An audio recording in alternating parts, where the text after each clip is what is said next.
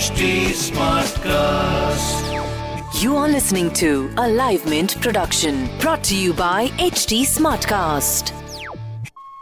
Hi guys, I am Prasun strategy, and I'm back with another episode of etc. A podcast where we talk about everything technology. And this is the one where we take a hot topic topic in the industry. and clear all misconceptions around it.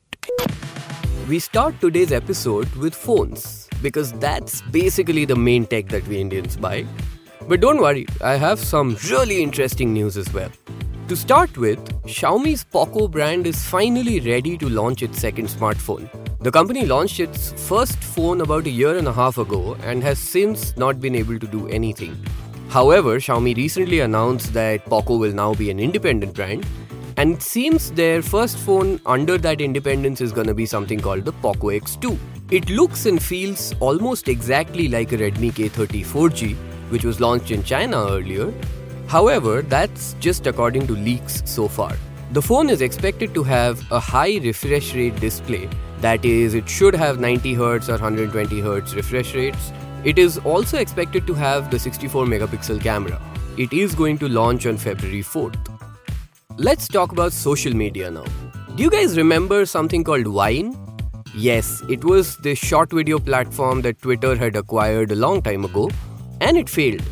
However, two years ago, Dom Hoffman, who's the founder of Vine, said that he's working on a version 2.0 for the platform. And it turns out that the version 2.0 of Vine is something called Byte. Byte allows you to record 6 second videos, which is much shorter than the 1 minute time limit that TikTok has. However, with the arrival of Byte, TikTok now could have a huge competitor. The app is currently on iOS and Android, but only in the United States. But given how big a market India is, we do expect it here very soon. Next up, as January draws to a close, we are also coming closer to Google I.O. for this year. That is the yearly event where Google announces the future for the company. It also used to be the place where Google would announce the next version of Android.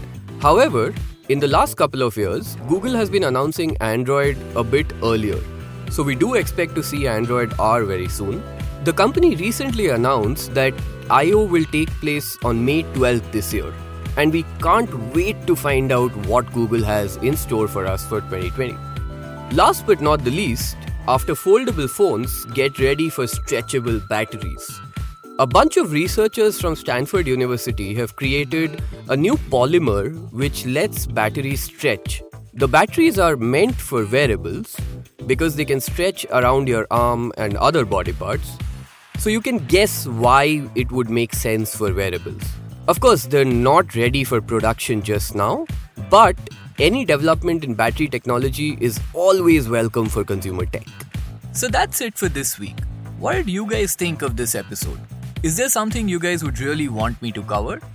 Write to me. You can find me on Instagram and Twitter at Undertaker. Yes, you heard that right. That's U N D E R T E C H E R. Or you could just write to podcasts at hindustantimes.com.